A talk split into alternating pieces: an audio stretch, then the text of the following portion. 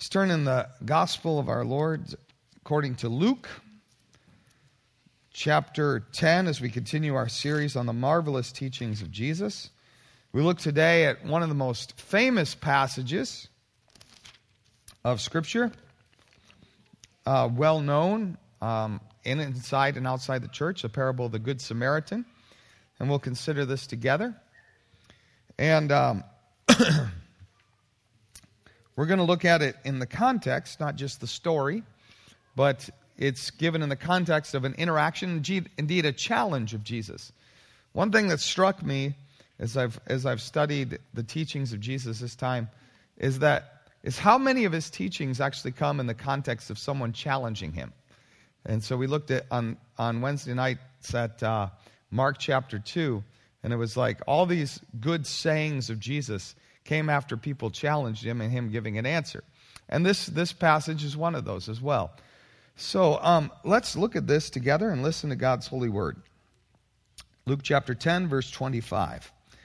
On one occasion, an expert in the law stood up to test Jesus. Teacher, he asked, What must I do to inherit eternal life? What is written in the law? He replied, How do you read it? He answered, Love the Lord your God with all your heart and with all your soul and with all your strength and with all your mind, and love your neighbor as yourself. You have answered correctly, Jesus replied. Do this, and you will live. But he wanted to justify himself, so he asked Jesus, And who is my neighbor? In reply, Jesus said, A man was going down from Jerusalem to Jericho when he was attacked by robbers. They stripped him of his clothes, beat him, and went away, leaving him half dead. A priest happened to be going down the same road, and when he saw the man, he passed by on the other side. So too a Levite, when he came to the place and saw him, passed by on the other side. But a Samaritan, as he traveled, came where the man was, and when he saw him, he took pity on him. He went to him and bandaged his wounds, pouring on oil and wine. Then he put the man on his own donkey, brought him to an inn, and took care of him. The next day he took out two denarii and gave them to the innkeeper. Look after him, he said, and when I return, I will reimburse you for any extra expense you may have. Which of these three do you think was a neighbor to the man who fell into the hands of the robbers? The expert in the law replied, The one who had mercy on him. Jesus told him, Go and do likewise. This is God's word. Let's pray. O Lord our God, we praise you that you have sent your Son into this world to be our Savior from sin through his death on the cross, but also to be our chief teacher. Now, as we listen to the way that he taught us while he was in this world, we pray, O Lord, that you would teach us today, that you would challenge us and convict us. Lead us, O Lord, to a life that would reflect what Jesus is teaching here. We thank you, O Lord, for these blessed words, and we pray that you would bless them to our hearts and encourage us. Speak to each person here, each person who is watching online, and use these words to glorify your name and to build up your people. In Jesus' name, amen. So, the, the question that begins the story of the Good Samaritan is this What must I do to have eternal life? What must I do to live happy in blessedness forever? And this is a great question. We have to give the guy credit. Uh, though he still wanted to test Jesus, he had some wisdom in thinking about the right questions. He was thinking about not just this life, but the life to come.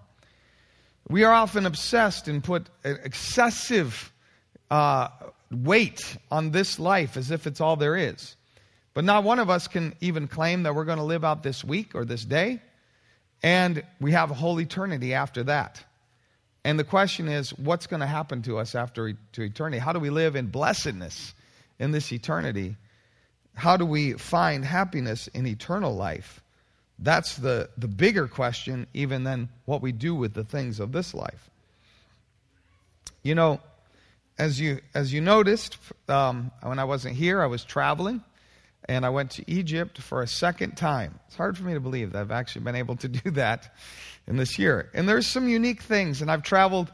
So in, in this year, I've traveled to, to starting last May to Egypt, to Mexico, to Spain, to Colombia, Egypt again. I'm going to Mexico again next November. And uh, I would never have predicted that things would turn out that way.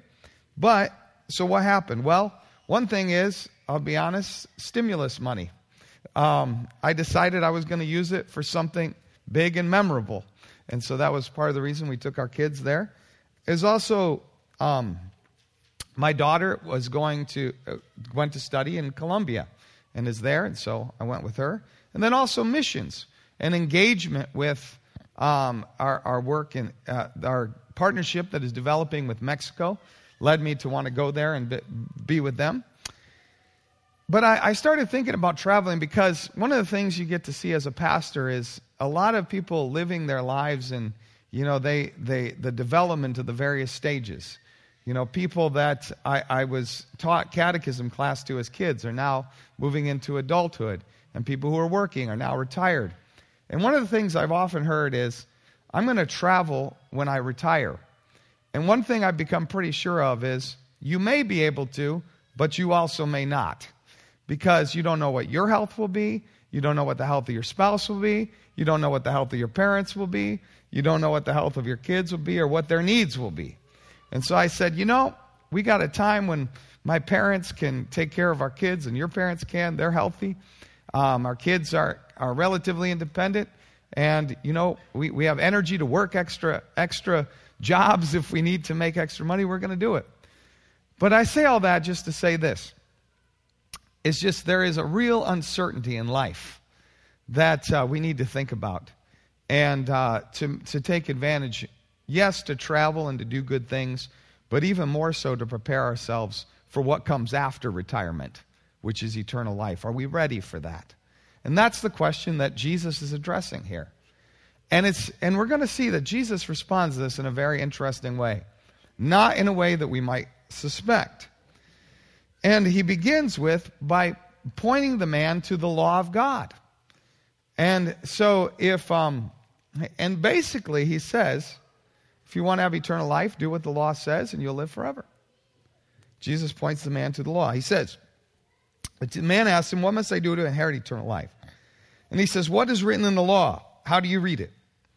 And the man answered to him that the law of God says, First, love God with all your heart, mind, soul, and strength, and love your neighbor as yourself. You may recognize that this is the answer that Jesus gave when someone asked him what was the most important commandments. Because it was recognized not only by Jesus, but by his contemporaries that, that the law had, had some laws were more important than others. And the most important thing was the love of God. And then after that, the love of your neighbor. And we can also see that Jesus was what he was teaching, the heart of what he's teaching. He taught it in his own way, with his own unique example, with his own uh, authority, but he was teaching substantively the same thing. He's saying, love God and love your neighbor. And he says that's what the law was teaching. If you want to say, what, is God, what does Jesus want us to do above all else? To love God and love our neighbor, right? And he says, and what was Moses teaching in the law, or God teaching through Moses in the law? Is to love God and love our neighbor. This is like, this is huge. This is the thing that we should keep on our hearts and minds. We also can see that Jesus confirms that there is a way to eternal life.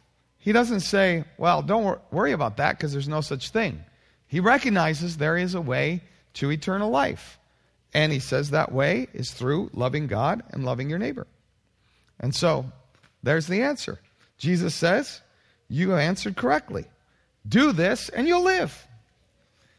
And so the expert in the law, finding that he had agreement with Jesus, wanted to still kind of do one up on Jesus. So what came to his mind, it's maybe not the best question, but he asked, and who is my neighbor? He was trying to, he was trying to kind of show himself better than Jesus and kind of trap Jesus and show that Jesus didn't understand things as well. And so he comes up with this Who's my neighbor? Now, it's interesting that question is one that we can also ask ourselves because we have the demand to love God and love our neighbor. And we have our ways of kind of getting around this. We can often ask, and who is my neighbor? What do, what do I have to do with this person?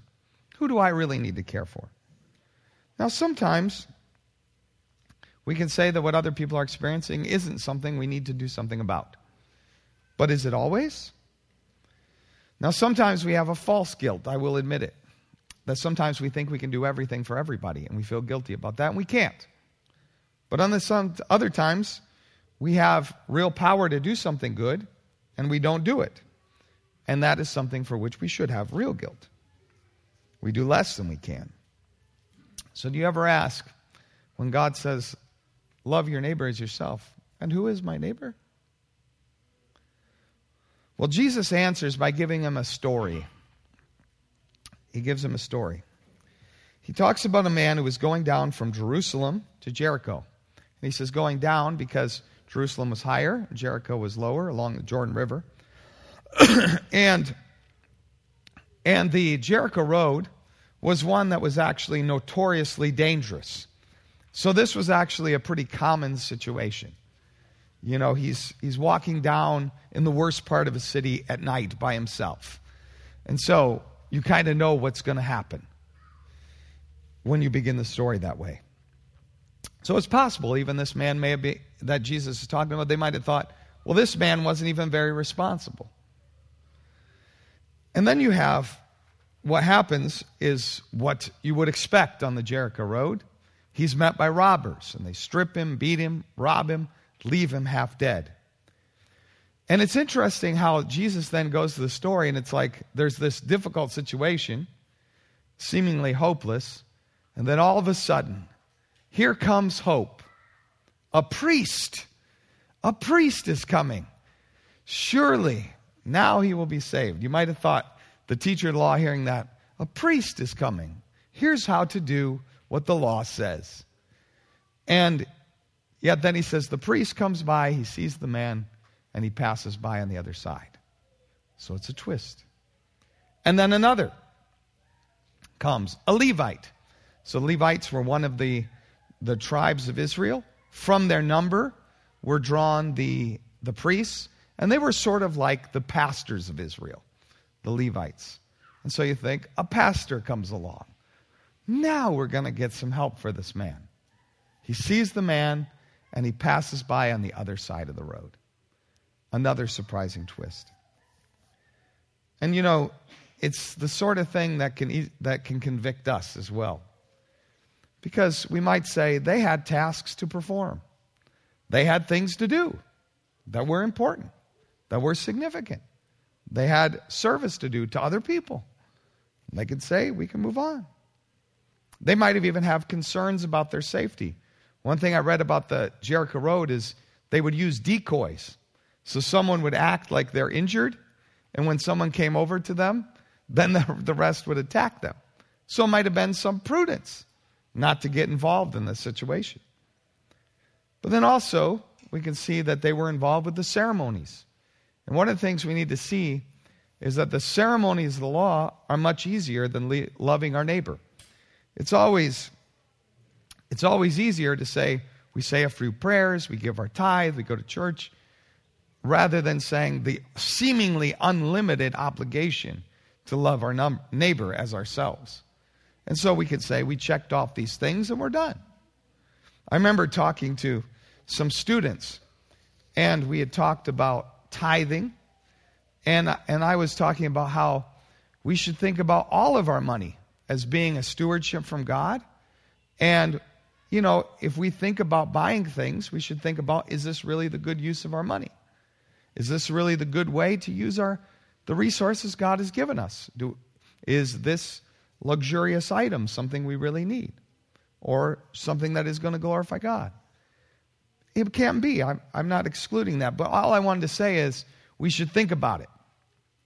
Well, I got in trouble for that. The parents all complained because they thought that was too hard. Like they said, we should be able to give the tithe and that's enough.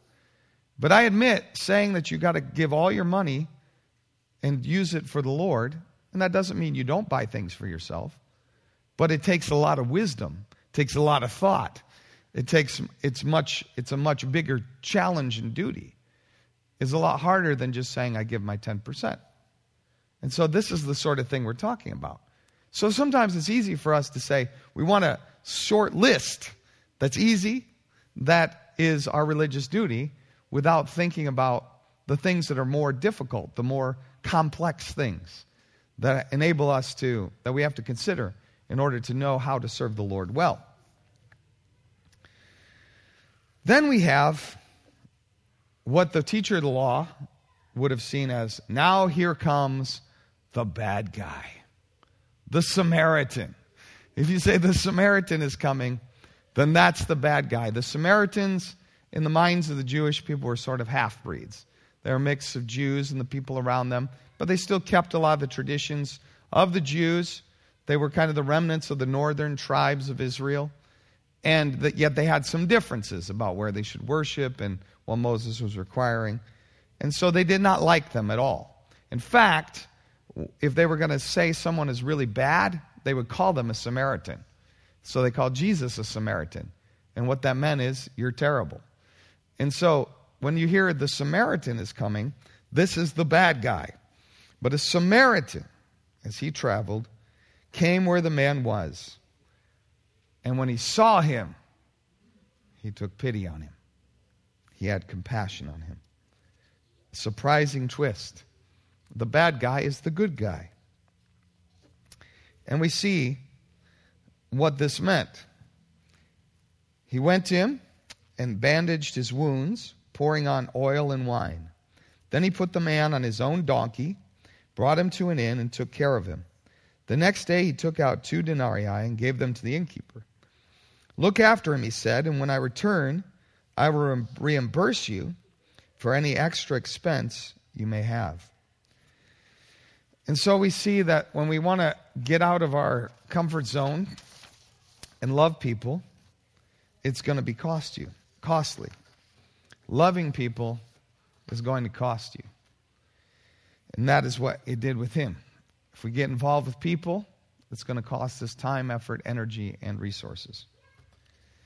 Now, Jesus didn't just say, Now, here's what I want you to conclude from this. He, he asked him a question. Remember, the question is, Who is my neighbor? So he asks him, Which of these three do you think was a neighbor to the man who fell into the hands of robbers? And you can see that the expert in the law knew the right answer, but he probably had a hard time saying it. He knew Jesus had him. And you can imagine that slowly he said, the one who had compassion on him. He doesn't say the Samaritan. He doesn't even want to say that. It's the one who had compassion on him. He didn't like the answer, but the story compelled him to the answer.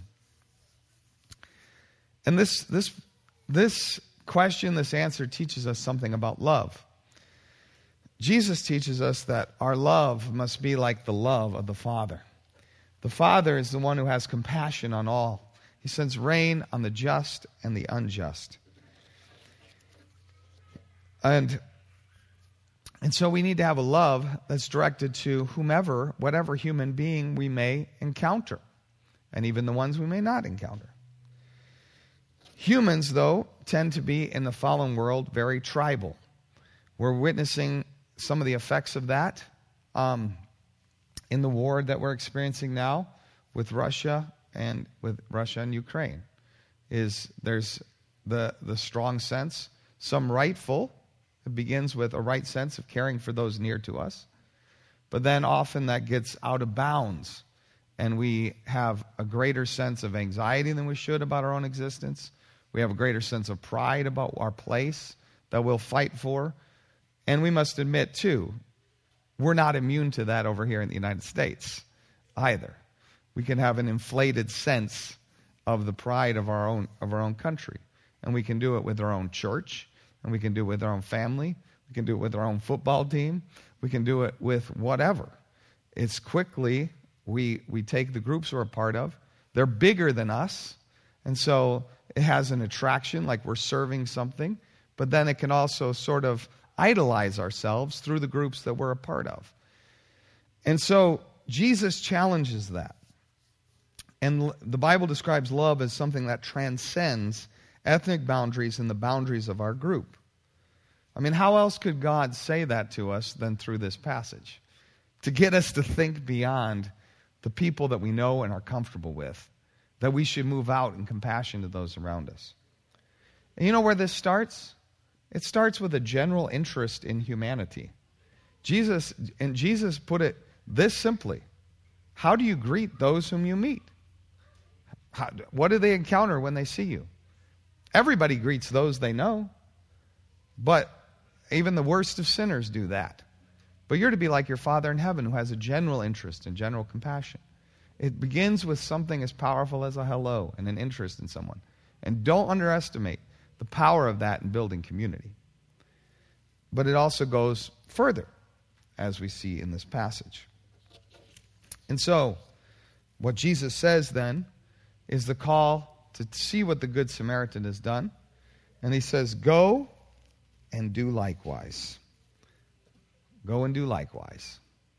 Very simple, very powerful, very profound. It was convicting.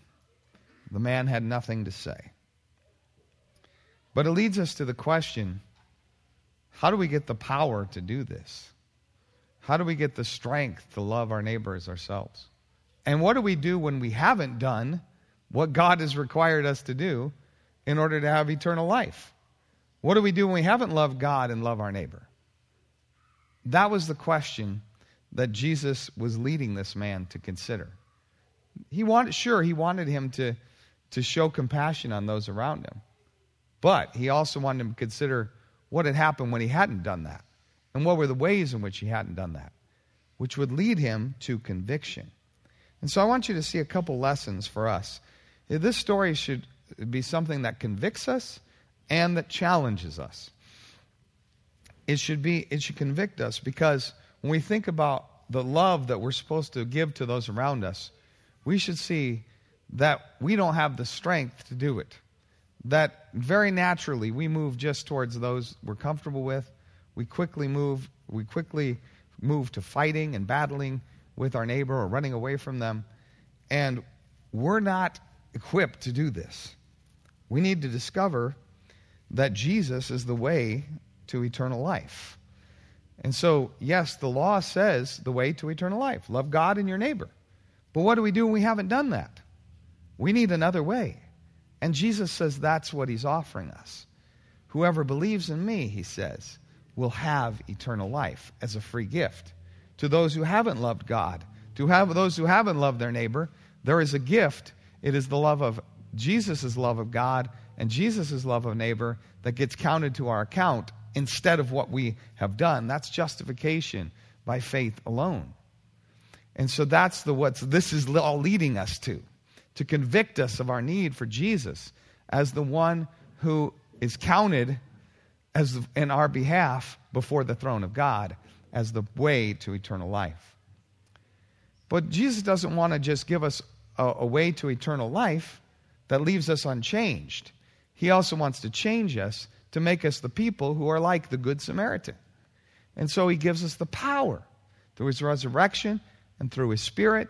He is the one who enables us to love God by pouring the love of God into our hearts that enables us to love God and our neighbor. And so when we hear this, it should convict us of our need for Jesus and the Spirit. He's going to talk about that in Luke 11, say, Anyone who wants the Spirit, ask the Father, and he will give, so that you may love like God has called you to love. That's the grace of God. That's what the gospel says. The law is true, the law is good, the law is holy, but I am not. And so I need the gospel if I'm going to arrive at eternal life and to become the person God has called me to be. That's one of the takeaways. But the second one is it should challenge us. Because even though we'll never do it perfectly in this life, and we're still, and we're never count on our own righteousness as our way into heaven, Jesus still wants us to, to, to live a life in accordance with the law. That's still upon us, and He still enables us and empowers us and gives us strength, and He wants us to lean into that. So when He says, Go and do likewise, He really wants us to go and do likewise. It's not all that he wants us to do. You know, it's interesting. One of the things that, that there's many reasons why I want to go to Egypt. But one of the things I enjoyed about going to Egypt is it gave me a lot of opportunity to interact with Muslims. And in one way, to humanize them, because it's easy just a lot, many of us may have never had a, uh, many opportunities to actually converse with actual Muslims on a day to day basis, to actually understand a little bit more of what, the, what they're like in daily life, to see their virtues, to see their flaws as they are, and, but also to have conversations. And one thing is that you'll, you'll be surprised to find is they think highly of Jesus. And he's a big deal to them. He think of him as a great prophet. They think that he's going to be the one who comes back and defeats the Antichrist. And so they like his teachings. And they want to hear, they're willing to, uh, in the Quran, you find teachings of Jesus and so on. And those are significant. But you know, the thing they miss is that Jesus is much more. And one thing where we have a difference is that we believe Jesus is not merely a man and a prophet, but the eternal Son of God become man and flesh so that he might redeem us and give us a sure way to eternal life. And we need to emphasize that, of course. And we had, and I was able to have some good discussions about that. But at the same time, they are right in this. Jesus is also a prophet with teachings that we are to follow, and that should become a part of our lives. And we should hear, as we think about the world, the go ye and do likewise of Jesus. It's not all we should hear, but it's one of the things we should hear. And you know what? It's interesting. Christians have heard this. And you know, it was interesting when I was coming home, I was, I was on the, the bus coming out of the airport of Atlanta, being driven to where we had parked our car. And I saw, and I was thinking about this message and, and that I was going to give in a, in a week or so. And it was like a Good Samaritan project in the town of, in the city of Atlanta. And I thought, isn't that interesting to see the influence of Jesus that people have taken up? They've heard the call and they've said, we need to do something. And of course, many of you know about Samaritan's Purse. It's based on this passage. And it's mobilizing people all over the world to serve people in places where there are people lying on the side of the road and who are in need of help. And some of our own people have actually served with them here in Gatlinburg when we had the fires. And so you can see, we're doing it. We're taking up the challenge. And I can look around you and I can tell you how people are getting out of their comfort zones and beginning to hear the call of Jesus and reach out to those around them. But we still need to just keep asking ourselves Is there someone lying on the side of the road that I need to go to today? Is there someone that God has put in your vision that He's saying, You need to go over to that person? And maybe today you've, you know you've been saying, No, I'm not going to do that too busy. I don't know what they'd say, and all this. Well, I say when you see that person that God's put on your heart, go ye and do likewise. Follow the called Lord. Take this as an opportunity to recommit to, with God's grace, with the power of Jesus, showing compassion to those in need. Because we still have a lot of ways of asking, and who is my neighbor? But there's still this call Go ye and do likewise. It keeps pushing us and challenging us to receive the love of Jesus and let it flow out in new ways and with new power. Thus may it be. Amen.